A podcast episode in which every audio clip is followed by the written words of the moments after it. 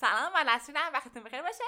و الان قرار بودش که پیام این فصل رو بخونه، ولی پیام گفتش که فصل آخر رو میخونه، یعنی اینجوری تصمیم شد تصمیم گرفته شد که پیام فصل آخر رو بخونه که دو فصل با مونده. الان من میخونم و فصل بعدی فصل تموم نهاییشه، یعنی تموم میشه و اونم میخواد پیام بخونه. بعد چرا قاطی شد؟ اوکی. کتاب اسمش شهر طلا و سرب که میشه کتاب دوم از چهار تا کتاب سپایه ها، نوشته جان کریستوفر. این کتاب که دست منه، ترجمهش مترجمش عین نوریانه که همون عطالله نوریانه و مواسه کانون پرورش فکری کودکان و نوجوانان. خب فکر می‌کنم گفتم شده که باید میگفتم. خیلی خوب. اسم این فصل هست پای دیوار طلایی. پس شد فصل دهم و یکی مونده به آخر. فصل آخرم که میشه فصل یازدهم، اونم پیام میخونه. لحظه‌ای کنار استخر ایستادم و سعی کردم بفهمم چه باید بکنم. از سقوط روی زمین گیج بودم و کاری هم که کرده بودم گیج‌ترم کرده بود. من با همان ضربه‌ای که حریفم را در مسابقه نهایی بازی‌ها شکست داده بودم، یکی از اربابان را از پا درآورده بودم. اکنون که این کارو کرده بودم، باور نکردنی می‌نمود. به هیکل عظیم از پا درآمده او نگاه کردم. احساساتم خیلی متضاد بود. تعجب و غرور با ترس آمیخته شده بود. با آنکه من کلاهک واقعی نداشتم، نمیتونستم مانع ترس خود از قدرت، بزرگی و نیروی این موجودات بشم. چگونه من، یک انسان، جرأت کردم حتی به خاطر دفاع از خود چنین ضربه‌ای به او بزنم؟ اما این احساسات از بین رفت و جای خود را به ترس شدید و واقعی داد. کار من بدون نقشه بود و وضع بعدی که دچارش شدم مرا وادار به این کار کرد. موقعیت من کاملا استثنایی بود. با از پا درآوردن یک ارباب به نحوی چاره ناپذیر دست خود را رو, رو کرده بودم. میبایست راجع به عمل بعدی خودم تصمیم بگیرم. سریع و بدون فاصله. سریع و بلا فاصله. اوکی. او در بیهوشی به سر میبرد، ولی این بیهوشی چقدر طول میکشید و وقتی به هوش میآمد و حالش خوب میشد، غریزه میگفت فرار کنم و خودم را در کوتاه‌ترین مدت از این نقطه دور کنم. ولی حس کردم که با این کار تله کوچک را به تله بزرگ بدل خواهم کرد. در جایی که نمیتونستم مدت درازی بدون پناه بردن به پناهگاه یا محل اجتماعات به سر ببرم، پیدا کردن ردپای من آسان بود. وقتی سایر برده‌ها متوجه وضعشان، در پی یافتن آن برده یاغی برخواهند آمد که روی ارباب‌ها دست بلند کرده. به اتاق نگاه کردم. همه چیز بی حرکت بود، مگر جرقه‌هایی که یک یک از هرم کوچک شفاف متصاعد میشد. اربابان از این هرم برای سنجش زمان استفاده می‌کردند. ارباب حرکتی نکرده بود. بار دیگر به یاد حرفای او افتادم. ضربه‌ای که به آن نقطه بدن ارباب بخوره خیلی خطرناکه. حتی ممکنه او را بکشه. آیا او کشته شده؟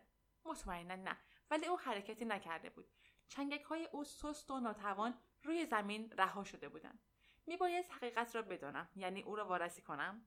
در بدن آنها هم مثل بدن انسان نقاطی وجود داشت که سیاه‌رگ به سطح بدن نزدیک میشد. در این نقاط با وجود زبری سنباده مانند پوست بدن آنها، آدم میتوانست ضربان سنگین و کند خون آنها را حس کنه. باید این را امتحان کنم. ولی از فکر نزدیک شدن به او از ترس یک بار دیگر به فکر فرار افتادم. به فکر اینکه تا اوضاع موافقه از هرم خارج شم. پاهام میلرزید. برای لحظه‌ای اصلا نمیتونستم تکون بخورم. خودم را با فشار و بیمیلی به محل جسد ارباب کشوندم.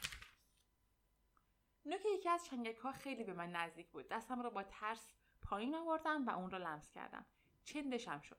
دستم را عقب کشیدم و آنگاه با کوششی بیشتر آن را بلند کردم. بی روح و رفته و سست بود.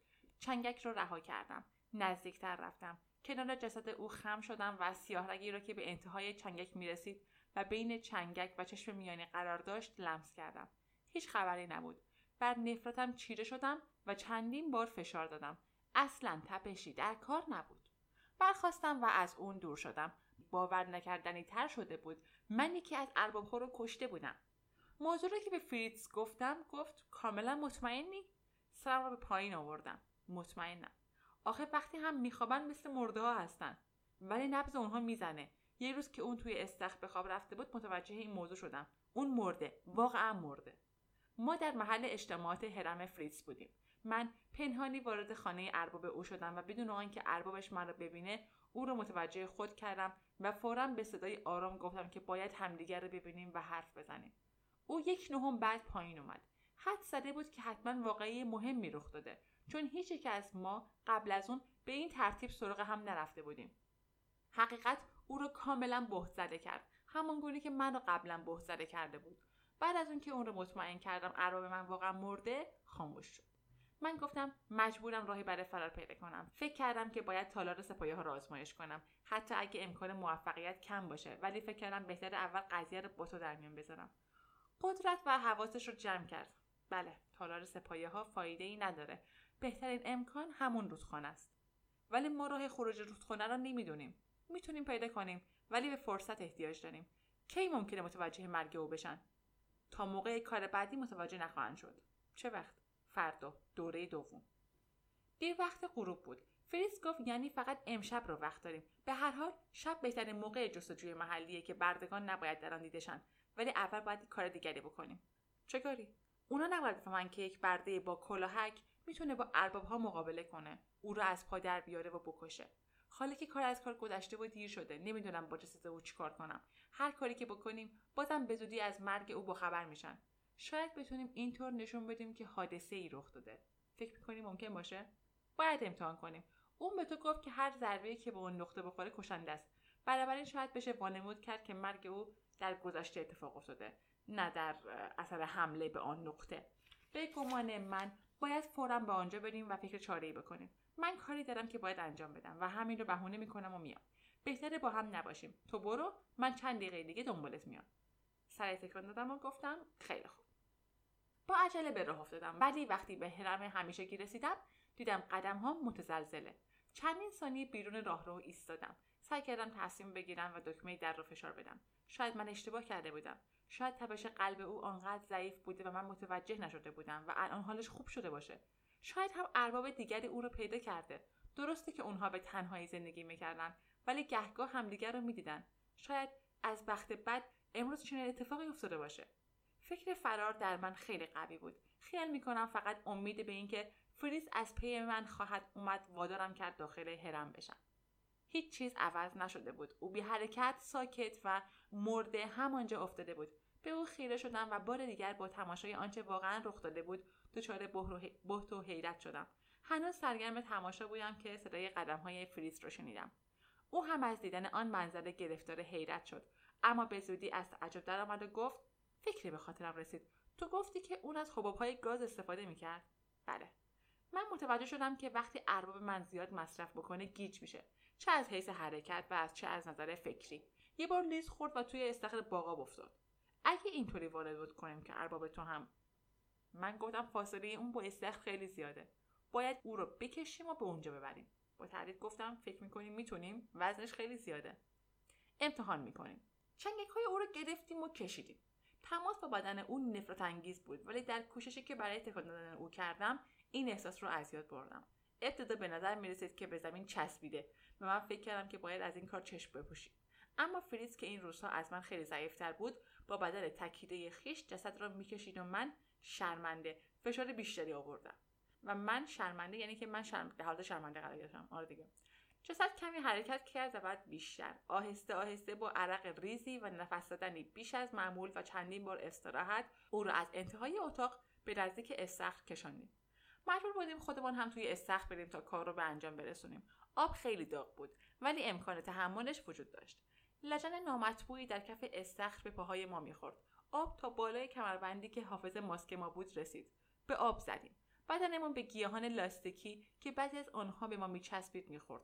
حال میبایست چنگک‌ها رو به زور بلند میکردیم، تلاش خود را هماهنگ کرده جسد رو توی استخر مینداختیم. سرانجام تعادل جسد از بین رفت و نیمه واژگون شد و در نزدیکی ما مثل یک کنده سنگین به آب افتاد. از استخر بیرون آمدیم و به او چشم دوختیم. ارباب روی آب جوشان گوته میخورد و سه چهارم بدنش زیر آب رفت فرو رفته بود. یکی از چشم‌هاش رو بالا نگاه میکرد. جسد او تقریبا تمامی عرض استخر را گرفته بود. احساس کردم خسته‌تر از اون هستم که فکر کنم. میتونستم همونجا روی زمین بیافتم و دراز بکشم. فریتس گفت حباب‌های گاز. سه چهار حباب رو باز کردیم و فشار دادیم تا گاز قهوه‌ای خارج شه و حباب‌های خالی رو مثل خود ارباب که اونها رو ولو می‌کرد در اطراف پخش کردیم. حتی فریتس میگفت توی استخر بریم و یک حباب رو به ارباب متصل کنیم. با همدیگه به پناهگاه رفتیم. پوشش‌ها رو برداشتیم و بدن خود رو شستیم و خشک کردیم. من به استراحت احتیاج داشتم و به فریتس هم اصرار کردم که استراحت کنه، اما او گفت که باید برگرده. بیش از هر وقت دیگر لازم بود هیچ گونه بی‌احتیاطی نکنیم. شب خیلی نزدیک بود و چراغ‌های سبز بیرون کم کم روشن می‌شد. فریتس باید زود برمیگشت. قرار شد که من پس از آماده شدن سراغ او برم و در محل اجتماعات هرم او منتظرش بشم و قرار شد که وقتی اربابش خوابید بیاد با هم به جستجوی رودخونه بریم. وقتی فریتس رفت مدتی دراز کشیدم. می‌ترسیدم خوابم ببره و وقتی بیدار شم ارباب دیگری رو ببینم که اومده و مرگ ارباب من رو کشف کرده. بلند شدم و وسایل رو آماده کردم. صفحه‌های کتابی که در حاشیه‌اش یادداشت کرده بودم کندم و در یک قوطی خالی گذاشتم و بقیه کتاب رو در قفسه‌ای که زباله‌ها رو از بین می‌برد انداختم. در قوطی رو بستم و آن را پیش از بستن ماسک توی اون گذاشتم. فکری به خاطرم رسید. دو قوطی خالی دیگه برداشتم و از پناهگاه بیرون آمدم. یکی را از آب استخر پر کردم و دیگری را با هوای ارباب‌ها. در هر دو رو محکم بستم. آنگاه به پناهگاه برگشتم و آنها را هم توی پوشش پشت گردنم گذاشتم. فکر کردم که شاید به درد یولیوس و دیگران بخوره. البته به شرطی که از شهر فرار می‌کردم. سعی کردم به فکر موانع فرار نیفتم. مدت درازی منتظر فریتس شدم. وقتی اومد جای ضربه‌های تازه شلاق رو بر پشت و بازوهاش دیدم. توضیح داد که ارباب او رو به خاطر دیر کردن در انجام فرمان کتک زده. به نظر خسته و بیمار می‌آمد. پیشنهاد کردم که او بمانه و استراحت کنه تا من خودم به تنهایی رودخونه رو پیدا کنم. قبول نکرد. میدونست که من نمیتونم راههای شهر رو پیدا کنم و فقط دور خودم خواهم گشت. واقعا حق داشت. بعد از آن همه مدت من فقط میتونستم بعضی راههای کوتاه رو تشخیص بدم، آن هم راههایی که به نقاط آشنا میرفت. او گفت غذا خوردی ویل؟ سرم رو به نشونه نه تکون دادم. نه، گرسنه‌ام نبود. با این همه باید غذا بخوری. من با خودم غذا آوردم. آب هم تا جایی که میتونی بخور و یک چوب شور هم بردار. اسفنج‌های ماسک خودت رو پیش از خروج عوض کن. معلوم نیست چقدر طول می‌کشه تا بتونیم دوباره هوای سالم تنفس کنیم. این هم درست بود و من به فکرش نیافتاده بودم. تنها من و او در محل اجتماعات بودیم. غذایی را که به من داد بلعیدم. یک چوب شور خورد کردم و خوردم و آنقدر آب خوردم که اگه کمی بیشتر می‌خوردم ممکن بود بترکم. بعد اسفنج ماسکم رو عوض کردم و اون رو بستم. من گفتم فکر می‌کنم که دیگه نباید وقت تلف کنیم. با صدای گرفته از پشت ماسک گفت بله، بهتره را بیفتیم. بیرون هوا تاریک بود مگر در جاهایی که چراغ‌ها حاله کوچکی از نور سبز به وجود آورده بودند. این چراغ‌ها مثل کرم‌های شبتاب بزرگ به چشم می‌آمدند. گرما از بین نرفته بود. هیچ وقت از بین نمی‌رفت. ناگهان عرق در پوششم سرازیر شد. با گام‌های لرزان و تلا تلا خوران که ما بردگان برای مقابله با سنگینی اعضای بدن آن را بهترین نوع راه رفتن تشخیص داده بودیم، راه می‌رفتیم. تا منطقه‌ای که به خیال فریتس محل خروج رودخونه بود، فاصله زیادی داشتیم. یک کالسکه ما را به سرعت به آنجا می‌رساند. ولی قابل قبول نبود که ما برده‌ها بدون همراهی ارباب‌ها با کالسکه رفت و آمد کنیم. مجبور بودیم با گام‌های لرزان پیاده بریم. در آن حوالی چند ارباب را دیدم، ولی برده‌ای در کار نبود. به پیشنهاد فریتس از هم جدا شدیم. قرار شد او تا حدی که بتونم ببینمش جلو بره. یک برده اگه هنگام شب بیرون بره میتونه بهانه بیاره که ارباب او را پی کاری فرستاده، ولی برای دو برده با هم هیچ بهانه‌ای پیدا نمیشه. دلیل پیشنهاد فریتس رو میفهمیدم، ولی برای تنهایی خیش متاسف بودم. از طرفی حفظ فاصله به گونه‌ای که پیشنهاد میکرد چندان آسان نبود. ما از زیر یک چراغ به زیر دیگری میرفتیم و فاصله بین دو چراغ تقریبا به طور کامل تاریک بود و چراغ بعدی مثل یک شعله ضعیف به چشم میرسید. چشم و مغز هر دومون در رنج بود، به ویژه من که میبایست مسیر او رو تعقیب کنم. وجود یک ارباب رو در آن نزدیکی‌ها میتونستم تشخیص بدم. پاپوش گشاد و پهن آنها روی جاده صاف و سفت صدایی به وجود می آورد که مشخص بود. از زیر یک چراغ که گذشتم این صدا رو پشت سرم شنیدم. صدا بلند و بلندتر شد. آنها از ما سریعتر راه می رفتن. فکر کردم ممکنه در تاریکی با من تصادف کنه. خواستم خود رو کنار بکشم، ولی در آنجا محلی برای کنار کشیدن وجود نداشت. به هر حال وجود ما شک برانگیز بود. در عین حال خطر گم کردن فریتس هم وجود داشت. همچنان که راه می رفتم چند خط شعر که در یک کتاب قدیمی خوانده بودم به یادم آمد. همچون کسی که در جاده‌ای دلگیر با هراس و دلهره راه میسپارد و گاهی سر برمیگرداند و باز به راهش ادامه میدهد و دیگر باره سر نمیگرداند، زیرا میداند که خبیثی خوف‌آور در پی اوست و در نزدیکیش گام برمیدارد. سرم را برنگردانده بودم چون احتیاجی به این کار نداشتم. خوب میدانستم چه موجودی به دنبال من میاد. ما در قسمتی از شهر بودیم که به کلی برام عجیب بود و ناگهان متوجه شدم که اگه مرا سوال پیش کنه جوابی ندارم. سعی کردم جوابی پیدا کنم، اما ذهنم یاری نمی‌کرد. به تاریکی میان دو شلق رسیدم و صدا هنوز از پی من به گوش می رسید. فکر کردم او اکنون فرا خواهد رسید. وحشت‌زده احساس می‌کردم که او عمدن آهسته قدم برمی‌داره تا مرا زیر نظر داشته باشه و همین حالاست که سوال پیچم کنه. به راه هم ادامه دادم و هر لحظه منتظر بودم که صدای این ارباب در هوا تعیین افکن شه و شاید یک چنگک مرا از پشت بگیره و بلند کنه. فریتس را خیلی محو و مبهم می‌دیدم. فریتس در تاریکی چراغ بعدی گم می‌شد. من به چراغ نزدیک بودم، می‌تونستم عضلاتم را وادار به دویدن کنم. نمی‌دونم چطور شد که از این تصمیم چشم پوشیدم. اکنون گام‌های پرصدای او درست پشت سر من بود. حس می‌شد که صدای پای او خیلی بلندتر شده. بعد از کنار من گذشت. نزدیک بود از احساس راحتی بیهوش بشم. اما هنوز ماجراهای دیگری در پیش بود. فریتس در تاریکی بعدی محو شد و ارباب هم وارد همان قسمت شد. من از پای آنها می‌رفتم. نور ضعیف شد و چیزی جز کرسوی دوردست بر جای نماند. کرسو باز روشن‌تر شد. می‌تونستم حباب چراغ را ببینم که به میله‌ای دراز و خمیده آویخته و کمی آنسوتر. ارباب آنجا بود و فریتس هم همانجا. با هم ایستاده بودند. سایه هیکل بلند ارباب روی فریتس افتاده بود. صدای مکالمه را از دور شنیدم. خواستم بایستم و به سایه ها پناه ببرم، ولی این کار ممکن بود توجهش را جلب کند. مجبور بودم بیخیال از هر اتفاقی پیش برم، چون عقب نشینی باعث گم کردن فریتس میشد. جلو رفتم. اگه او به دردسر میافتاد، فکر نمی‌کردم بتونم بار دیگه از همان ضربه‌ها که باعث مرگ ارباب شده بود بزنم. از ترس و ناراحتی می‌لرزیدم. آنگاه بار دیگر آسوده شدم. ارباب به راه خود ادامه داد و فریتس آهسته‌تر از پی او به راه افتاد. در سایه‌های بعدی منتظر من ایستاده بود. گفتم چی شد؟ چی پرسید؟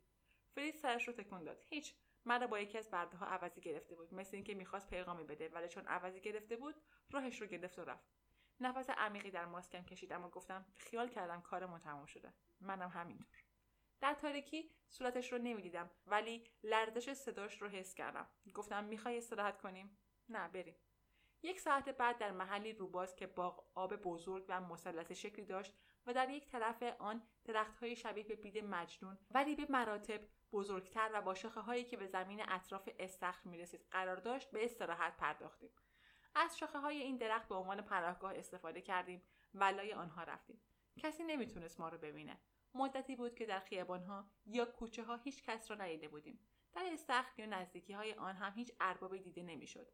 زیر برگ‌های دراز و ترکمانند دراز کشیدیم. گرچه در شهر باد یا نسیمی نمی‌وزید، ولی گهگاه برگ‌ها بدن ما را جارو می‌کردند. زمین ما را به سوی خود می‌کشید. بهتر بود با این کشش مبارزه نکنیم و بی حرکت و آرام دراز بکشیم. دلم میخواست عرق داخل ماسکم رو بشویم، ولی حتی این ناراحتی هم مسئله خشم‌آور ناچیزی بود. گفتم فریتس، قبلا هم به این قسمت شهر اومده بودی؟ فقط یه دفعه. با دیوار چنان فاصله‌ای نداریم. یعنی نقطه مقابل ورود رودخونه به شهر، تقریبا نقطه مقابل. پس وقتی به دیوار رسیدیم میتونیم به جستجوی محل خروج بپردازیم. بله، البته از حالا به بعد باید بیشتر احتیاط کنیم. دیر وقته و انجام کار ارباب را نمیتوان بهانه کرد. ما اکنون به نقطه‌ای از شهر رسیدیم که اربابان ساکن آن برده ندارند. باید با احتیاط بیشتر پیش بریم. گویا موقع شب رفت آمد نمی‌کنند. درسته، ولی نمیشه زیاد مطمئن بود. تشنت نیست؟ یک کمی، نه زیاد. من هم تشنم، گرچه فکر کردم به تشنگی فایده‌ای نداره، چون در این قسمت از شهر برده‌ای نیست، پس محل اجتماعات هم نیست. آهسته روی پای ایستاد و گفت ویل، بهتره را بیفت.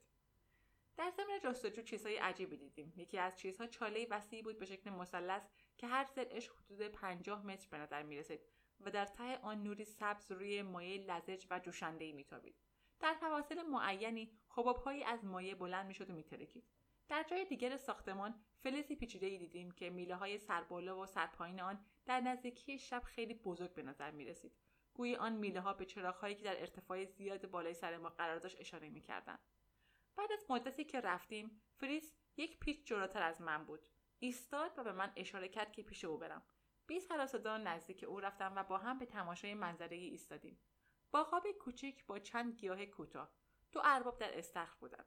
اینان اولین ارباب‌هایی بودند که در آن قسمت شهر می‌دیدیم. چنان با هم گلاویز بودند که گویی می‌خوان همدیگر را پاره پاره کنند. چنگک‌ها را به هم پیچانده هر یک می‌کوشید دیگری را بلند کند. آب در اثر دعوا و تکان‌های شیدان‌ها متلاطم بود. چند لحظه ایستادیم و بعد بدون اعتنای بیشتر آهسته و بی صدا سر برگرداندیم و از راهی دیگر رفتیم. عاقبت به دیوار رسیدیم. از راه پرشیب بین دو هرم کوچک فرود آمدیم و دیوار رو دیدیم که در هر دو سو امتداد داشت و حتی در پرتو پریده رنگ چراغ‌های سبز هم معلوم بود که طلاییه. دیوار در فاصله دوری که به داخل شهر می‌پیچید در دل تاریکی محو می‌شد. سطح آن صاف و سخت و بی‌عیب بود. حتی جای انگشتی هم بر آن دیده نمی‌شد. در تمام سطح آن خواه رو به بالا و خواه در طرفین هیچ اثری از تغییر دیده نمی‌شد. منظره دیوار بسی ناامید کننده بود. گفتم به نظر تو ما به محل خروج رودخانه نزدیک شدیم؟ زیر نور چراغ متوجه بالا و پایین رفتن دنده‌های نحیف فریتس شدم. من هم خسته بودم ولی او بیشتر از من خسته بود. اون گفت بله نزدیک شدیم ولی رودخانه در زیر زمین جاریه. آیا راهی به زیر زمین پیدا خواهد شد؟ باید به همین مسئله امید داشته باشیم. به دیوار بی منفذ نگاه کردم و گفتم از کدوم راه میریم؟ مهم نیست. سمت چپ چیز میشنوی؟ چه چیزی رو؟ صدای آب رو. مشتاقانه گوش فرا دادم. نه. منم نمیشنوم. سرش رو تکون داد گویی میخواست بیدار شه و گفت از سمت چپ بریم. اندکی بعد تشنگی به من فشار آورد. سعی کردم فکر تشنگی رو از ذهنم بیرون کنم ولی با اصرار باز میگشت. آخر ما در جستجوی آب بودیم. سردی و شفافیت رودخانه را مجسم میکردم که به نهرهایی که پای کوههای سفید جریان داشت شبیه بود. فکر رنجاوری بود و نمیتونستم اون رو از سرم بیرون کنم. هر مسیر پرشیبی رو که به پایین میرفت بازرسی میکردیم. خودمون رو در پیچ و خم‌های عجیب میافتیم. بعضی از راهروها پر بود از زنبیل، بشکه، گوی‌های فلزی و بعضی دیگه پر از ماشین‌هایی بود که صدا می‌کردن و بعضی وقتا جلقه می‌زدن. در بیشتر این جاها کسی نبود، ولی در یکی دو جا دو سه ارباب بودن که روی تخته‌های پوشیده از سوراخ‌ها و برآمدگی‌های کوچک کارخایی می‌کردن. آرام و محتاط می‌رفتیم و آنها ما را نمی‌دیدند.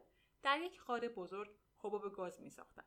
حباب‌ها از دهانه یک ماشین که در کانالی به شکل هفت قرار داشت بیرون می‌آمد و توی جعبه می‌ریخت. جعبه‌ها پس از پر شدن خود به خود بسته می‌شدند و از دهانه عبور می‌کردند. در جای دیگر که بزرگتر بود، غذا فراهم می‌کردند. از رنگ و شکل کیسه‌های مدور که غذای مورد علاقه ارباب من بود، آن را شناختم. از فکر ارباب تکانی خوردم و اضطرابی به من دست داد. آیا هنوز جسد را کشف نکردند؟ آیا در پی برده گمشده او نیستند؟ وقتی از راه شیبدار به بالا باز می‌گشتیم، فریتس گفت خیال می‌کنم اشتباه کردیم که راه چپ رو انتخاب کردیم. خیلی راه اومدیم. باید برگردیم و سمت دیگر آزمایش کنیم. اول استراحت کنیم. فقط چند دقیقه، وقت زیادی نداریم. صداش ناامیدانه بود. به دشواری راه رفته رو برگشتیم. گاهی می‌ایستادیم تا شاید صدای آب رو بشنویم، ولی فقط صدای ماشین‌ها شنیده می‌شد. به محل نخستین در پای دیوار رسیدیم. بسیار خسته بودیم. من متوجه تغییر شدم. سرم را که بلند کردم، سیاهی آسمان را دیدم که اندکی با نور سبز درآمیخته. شب رو به پایان بود و صبح از راه می رسید و هنوز راهی برای فرار پیدا نکرده بودیم و به رودخانه خیال انگیز هم نزدیک نشده بودیم. هوا روشن شد. گرسنگی بعد تشنگی اضافه شد. خستگی بیش از پیش فشار می آورد. حباب‌های سبز یکی یکی خاموش می شد. در فاصله دور اربابی را دیدیم که میگذشت و خودمان را پشت حاشیه یک باغاب بزرگ پنهان کردیم تا رد شه. یک رو بعد به دو ارباب دیگر برخوردیم. من گفتم کمی بعد خیابان پر از ارباب میشه فریتس. مثل اینکه باید کار رو به شب موکول کنیم و به جای برگردیم که بشه پوشش رو برداشت، آب و غذا خورد. تا چند ساعت دیگه جسد رو پیدا میکنن. میدونم، ولی چه کار میتونیم بکنیم؟ سرش رو تکون داد. من مجبورم استراحت کنم. روی زمین دراز کشید و من هم خم شدم تا کنار او دراز بکشم. از شدت خستگی گیج بودم و تشنگی همچون جانوری خشمگین گلم را میفشرد. ظاهرا وضع فریتس بدتر از من بود. به هر حال آنجا محل استراحت نبود. به او گفتم که باید بلند شیم، ولی او جوابی نداد. روی زانوها نشستم و دستش رو کشیدم. آنگاه فریتس با صدای هیجان‌زده گفت: "به نظرم گوش کن." گوش دادم و چیزی نشنیدم. همین رو به اون گفتم. او گفت: "دراز بکش و گوشت رو به زمین بچسبون. اینطوری صدا بهتر بهت میرسه. گوش کن." به همان ترتیب گوش دادم و پس از لحظه‌ای شنیدم. صدای ضعیفی بود که به زمزمه آب‌های گذرنده دوردست شبیه بود. گوشم را بیشتر به سطح جاده فشار دادم و در اثر این کار صورتم پشت سطح سخت ماسک خراشیده شد. بله، در زیر زمین آب می‌گذشت. تشنگی من در اثر صدای آزارنده آب بیشتر شد، اما حس کردم میتونم این رو هم فراموش کنم. سرانجام رودخانه را یافته بودیم، یعنی محل تقریبی اون را کشف کرده بودیم. کشف نهایی شاید مدتی طول می‌کشید. من و فریتس به طور منظم تمام راه‌های سرپایین آن منطقه را به وسیله گوش سپردن به زمین امتحان کردیم. یک بار اصلا صدایی شنیده نشد و مجبور شدیم راه رفته را باز کردیم. در آن ناحیه خیابان‌هایی بود که نویدی میداد، اما همه بنبست بود. بیش از پیش ارباب‌ها را می‌دیدیم و مجبور بودیم به بیراهه بزنیم یا پنهان شیم تا بگذرند. یکی از راه‌های سد پایین به تالار وسیعی منتهی می‌شد که در آن بیش از بیست ارباب جلوی نیمکت‌ها ایستاده بودند و کارهایی انجام می‌دادند. رودخانه شاید در انتهای همین تالار بود، ولی ما جرأت عبور از آنجا را نداشتیم. وقت می‌گذشت. روی زمین هوا کاملا روشن بود. اندکی بعد به شکلی کاملا غیرمنتظره به رودخانه رسیدیم. یک راهروی بسیار پرشیب که نزدیک بود در آن سر بخوریم و خطر سقوط تهدیدمان می‌کرد. به یک قسمت صاف می‌رسید و بعد پایین‌تر می‌رفت و دور خود می‌چرخید. فریتس دست من را گرفت و اشاره کرد. جلوتر غاری با سقف نوک‌تیز قرار داشت. در انتهای غار زیر نور حباب‌های سبزرنگ که فاصله به فاصله از سقف آویزان بود، آب از سوراخ عظیمی خارج می‌شد و یک استخر که حدود سی متر عرض داشت ایجاد می‌کرد. فریتس پرسید: می‌بینی؟ دیواره. راست می‌گفت. در انتهای غار آن سوی استخر روشنایی ضعیف و تیره رنگی دیده می‌شد. آن قسمت بدون شک سطح داخلی سد بود که شهر را احاطه می‌کرد و گنبدی بزرگ روی آن قرار داشت. آب استخر در برخورد با دیوار کف می‌کرد. آبی که در استخر می‌ریخت همان بود که از شهر می‌گذشت، یعنی فاضلاب سدها باقاب بود. بخار از روی آن بلند می‌شد. آب استخر را پر می‌کرد و از استخر می‌بایست بیرون برود و از زیر دیوار بگذرد. هیچ توضیح دیگری عاقلانه به نظر نمی‌رسید. با احتیاط از راه سبدهای روی هم انباشته شده گذشتیم و خودمان را به حاشیه استخر رساندیم. در آب چیزهایی مثل تور بود و نیز دیدیم که از آب فقط در نقطه ورود بخار برمیخیزه. فریتس در نزدیکی‌های دیوار خم شد و دست در آن فرو کرد. اینجا خیلی خنکه، مثل اینکه تورها گرما رو میگیرن و مانع کمبود حرارت شهر میشن.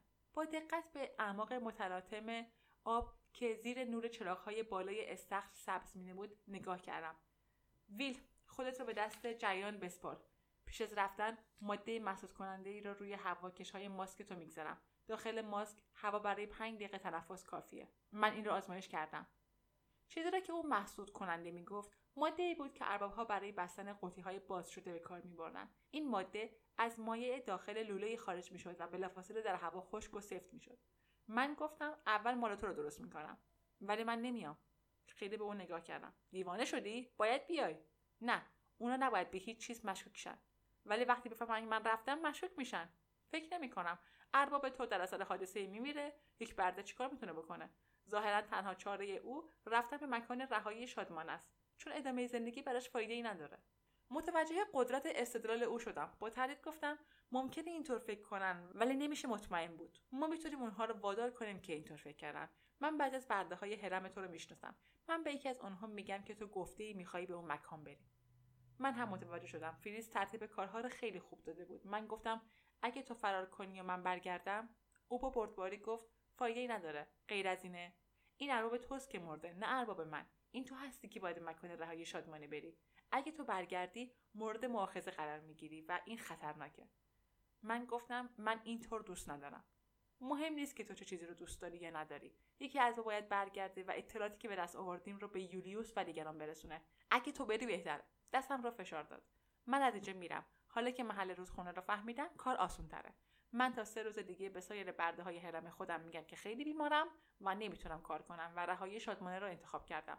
بعد به جای رفتن به اونجا، موقع شب خودم رو به اینجا میرسونم. گفتم پس بیرون منتظرت میمونم. سه روز منتظر باش، نه بیشتر. تو باید پیش از شروع زمستون خودت رو به کوههای سفید برسونی. حالا عجله کن، راه بیفت. لبخند تلخی زد. هر چه زودتر خودت رو به آب بسپاری، من زودتر میتونم برگردم و یک جرعه آب بخورم. ماده مسدود کننده رو روی هواکش‌های پوشش من ریخت و گفت که یک نفس عمیق بکشم. چند ثانیه بعد سرش رو به علامت اینکه ماده صفر شده تکون داد. دوباره دستم را فشار داد و گفت بخت به همراهت. صداش ضعیف‌تر شده بود. پیش از همیشه دستپاچه بود. دیگه دلنگی نکردم. سطح آب استخر حدود دو متر پایین‌تر از سطح دیواری آن بود. من از دیوار بالا رفتم و خودم را پایین انداختم و پایین‌تر. خود را به دست جریان آب‌های پیچان سپردم. و تموم شد. این فصل تموم شد.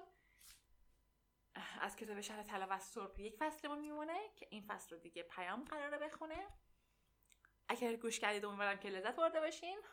ادامه شب یا روز خیلی خوبی داشته باشین. حالا بر حسب اینکه کی دارین میشنوین، یعنی همون موقعی که دارین میشنوین، امیدوارم که ادامه بقیه‌اش یعنی بهتون خوش بگذره. و یه دونم غزل از مولانا میخونم و تمام میشه.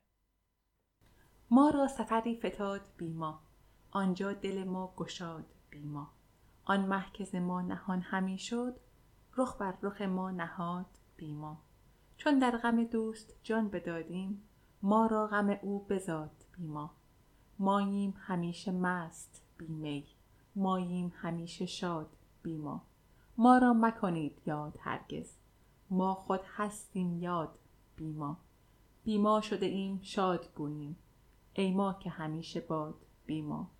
درها همه بسته بود بر ما، بکشود چو راه داد بی ما. با ما دل کیقباد بند است، بند است چو کیقباد بی ما. ماییم ز نیک و بد رهیده، از طاعت و از فساد بی ما.